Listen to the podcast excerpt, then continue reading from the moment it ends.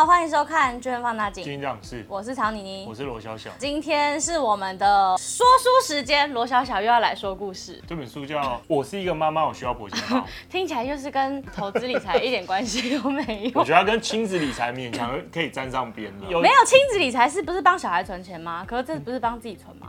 没有啦，它里面有谈到一些就是那个。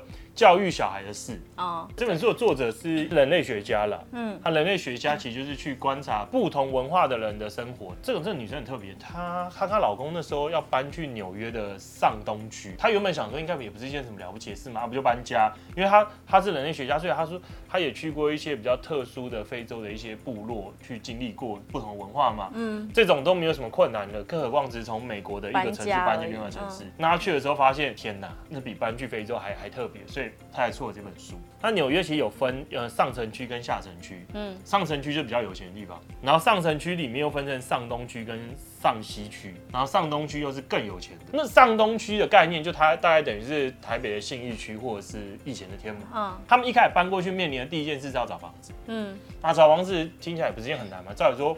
老子有钱，我花钱买就好，有什么困难？对，并不是这样。然后那里的有些公寓啊，是会有那个类似管委会，嗯、他们有权决定让你进来，不让你进来。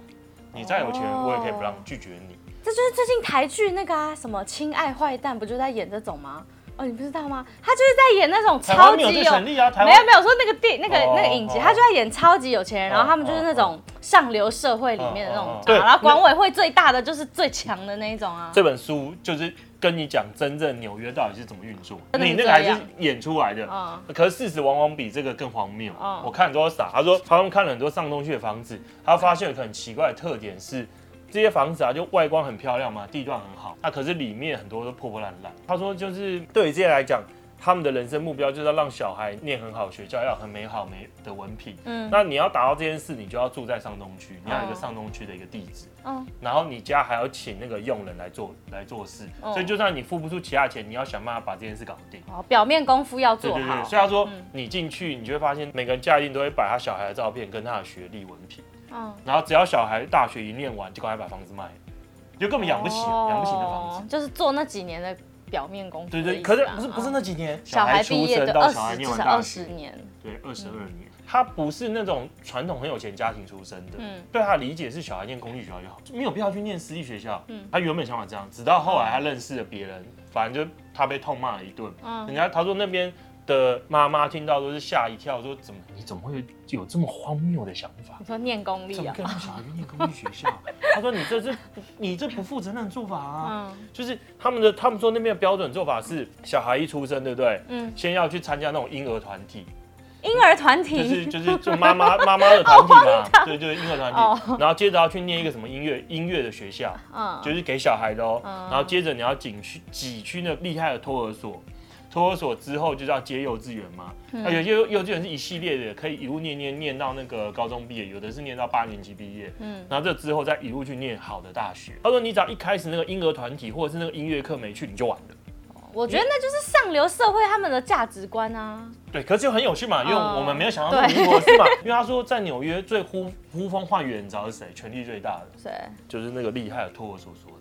是哦，因为你再有钱，你都要对你再有钱，你要求他。嗯，对。但到底有什么特别的？有，他说托儿所所长人脉很广，他可以帮你的小孩挤到厉害幼稚园。就像我们刚才提的是八年制或十二年制嘛，然后那个一进去之后，你就可以念到好的大学，你的人生就一帆风顺。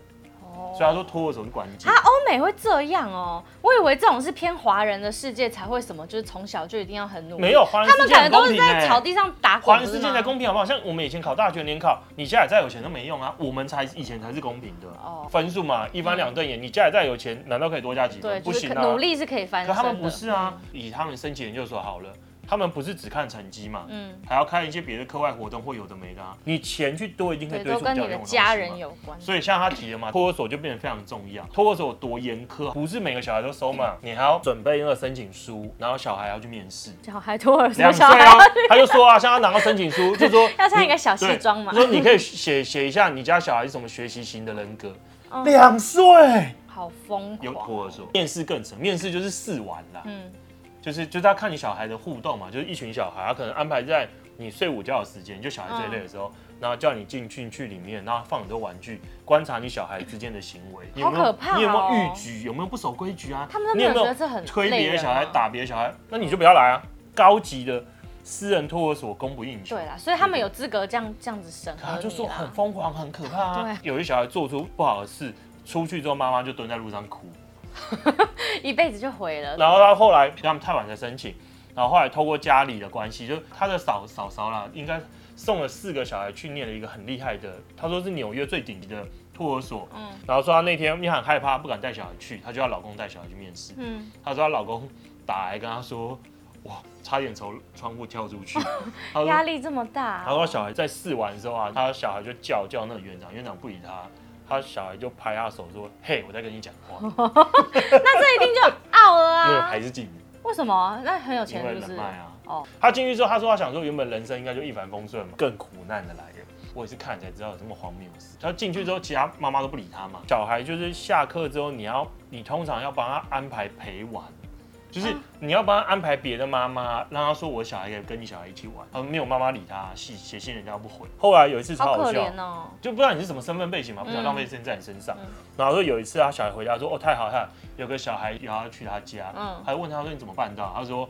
就是他们一群小孩在聊自己家的私人飞机，因为他说每个小孩都如数家珍，可能说我家是湾流 G5 啊，它的特性可能是可以可以时速多快啊，可以坐多少人啊，多豪华啊。他说就他小孩说，可我们家没有私人飞机。他说就有个小女孩觉得他很可怜，说那不然你来坐我家的好。哇，哎、欸，那小女孩很感人呢，她才是以后国家的栋梁，就是在这种价值观底下还可以有这种爱。很扯吗？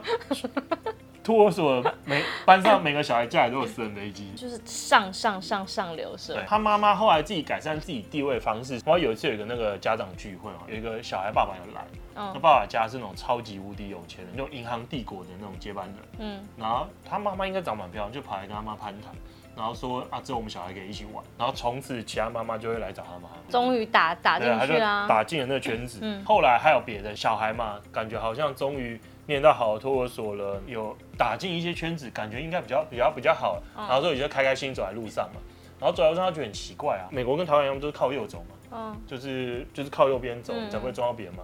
他说奇怪，为什么有个女的往他这边一直靠一直靠，然后他已经没有地方可以闪了，尽可能把地方都让给他。然后那女的就拿他包包往他撞了一下，然后给他一个胜利的笑容。他就觉得很奇怪，他 说他就可以，他就开始观察，他看到说在上东区这件事很正常，可能是一个年纪的女性就会去挑衅撞比较年轻的女性。他跟种族什么有关吗？没有没有没有，他说这类女性有个特质，手上拿很高级的包包。哦，对，给你看看是是。对，他说那包包就像他的盾牌。他就要他就要拿他的拿他的那个武器给你秀给你看一下，对对对对对对。然后他说这个行为在狒狒里面也也也是有类似。狒狒。对，因为他说有一次狒狒他进到一个新的地方嘛，他因为他是外来者，所以他被其他狒狒排挤啊。然后说有一次这狒狒找到应该是汽油桶，然后跟一根杆子吧，他就把它拿拿去狒狒里面，然后那边敲敲敲敲敲，然后其他狒狒吓坏了，想说他太厉害了。对对对，然后就取得，他就变成那个狒狒群体的领导。他说：“这故事就一样的，反正就是一样，是要拿那个武器去威吓吓唬人家。那所以他从那天开始就觉得，那我不行，他也要一个包包，我也要一个铂金包。所以书名才是我是一个妈妈，我需要铂金包嘛。铂金包，我对这也不了解，我也是看书上，就是铂金包说很难买嘛，对，又不是你有钱就能买得到。嗯，然后他说铂金包的故事是什么？是一个歌手嘛，叫 Jim Birkin。嗯，然后有一次坐飞机。”他拿包包的时候，那个东西不小心散，全部散在地上。那时候爱马仕的执行长刚好看到，就帮他把东西捡起来，然后就为他设计了一款包包，就方便提的，所以就叫铂金包。那个包包很难买嘛，然后他透过很多关系，他说很多都市传说嘛，像是什么你常去爱马仕。东买西买，然后累积到一个金额，柜姐就会优先优先让你买。她后来买到的方式也很神奇啊。她说她老公有一次去去东京啊，直接恐吓店员说：“你快点把铂金包交出来。”这样有用？她说真的就给他三。没有，她一定有给很多钱，好不好？她一定有额外买一些就是其他卖比较卖不出去的东西。她老公是她老公是没这样跟她说，然后买到铂金包之后好像又一帆风顺，可是她发现又继续观察到更多纽约很有趣的特殊问题。女性感觉过得很都很快乐嘛，嗯、就是他们小孩念好的学校啊。然后老公赚很多钱，嗯，然后又有很多很高级的包包，然后很贵的东西。他说他们大概算过，你要在上东区维持比较好的一个形象，一年光是自装这有的没的就要快十万美金。所以照理说，这些女性应该过很快乐嘛。嗯，然后说其实没有吧，这种感觉比较都比得很累啊。对对，你对啊，因为很多陆剧都这样演，就是就是一群贵妇，然后你拿的包包越贵，你就可以站越中间。对对对，还有他们那边有个规律，就是好像四到六月的时候会在纽约办那种募款餐会之类，暑假的时候六到八月就去 Hampton，就是那种度假胜地，嗯，去那边办，然后接着九月到十一月再回纽约。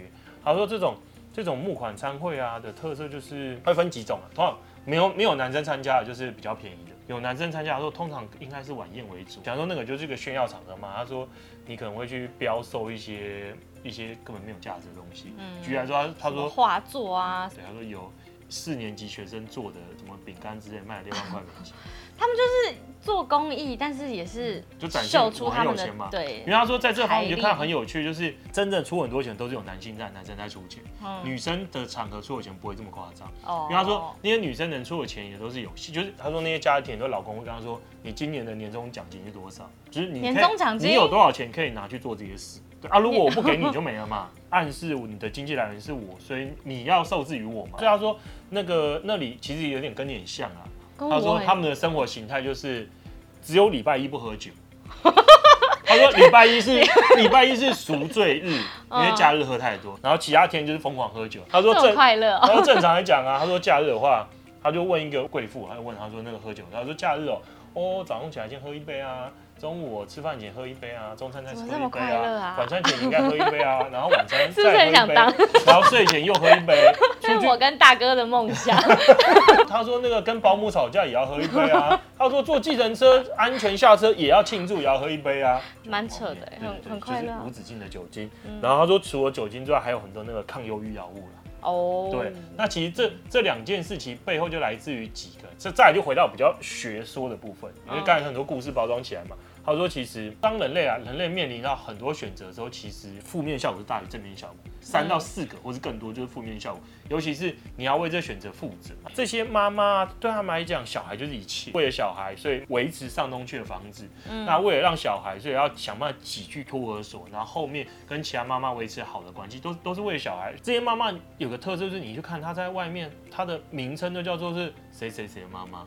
嗯。”并不是他本人的名字，对，他他仿仿佛是小孩的附属品嘛，然后再来就是，因为他一路以来要做的许多选择都是会影可能影响到小孩未来，所以他们会带给自己很大的压力。嗯，这就刚才提了，所以他的负面效果远大于正面效果。像你看，他决定说让小孩去念 A、B、C 哪一家托儿所，或者是他要跟谁做朋友之类的这些，做错选择就会被婆婆骂啊。电影里就这样。对，他原本是会内疚，因为他觉得他会不会毁了小孩的一生。嗯，所以所以压压力就会极大。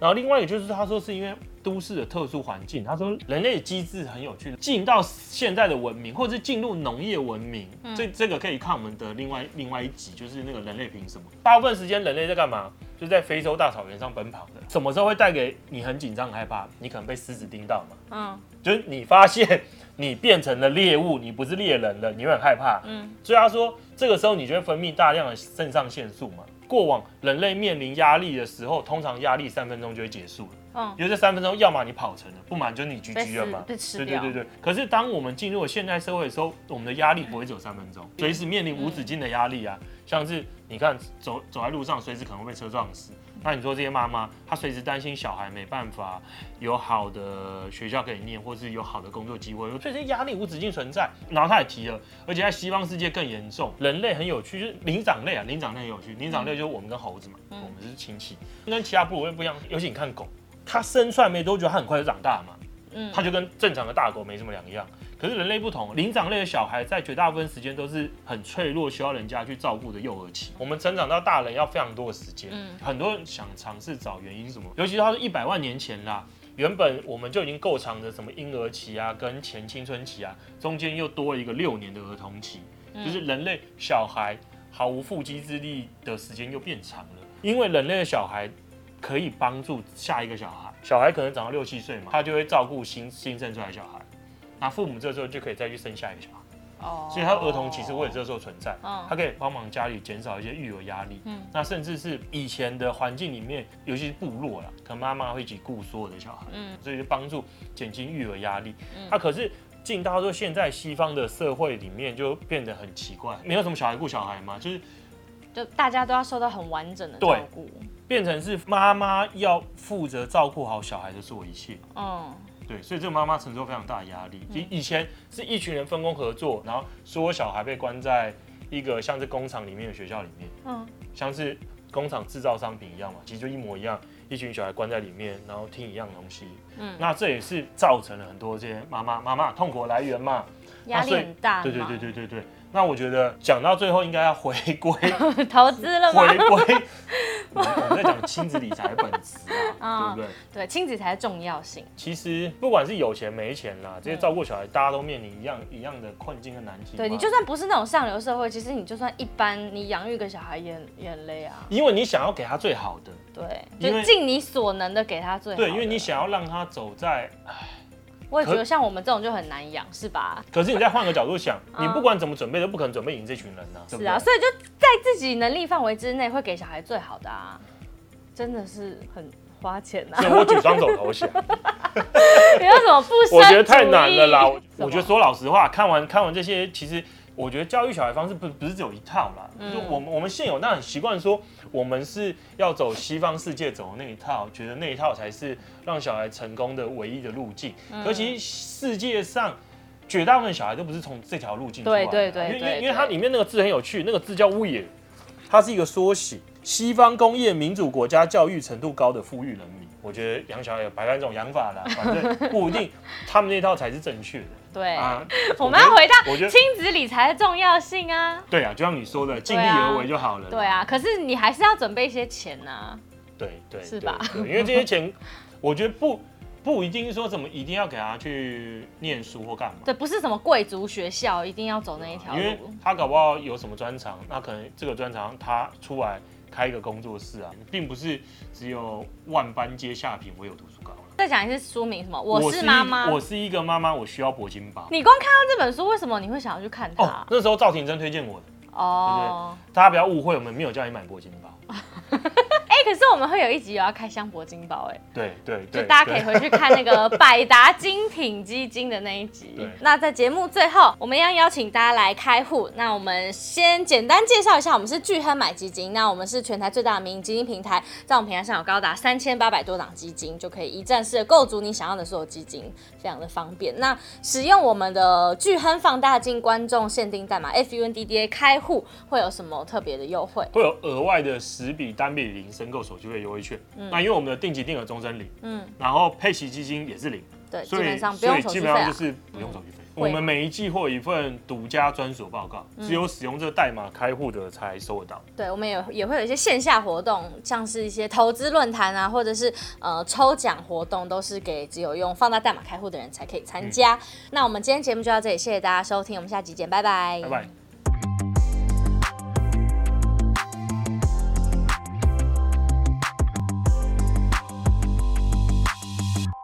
投资一定有风险，基金投资有赚有赔，申购前应详阅公开说明书或投资人须知。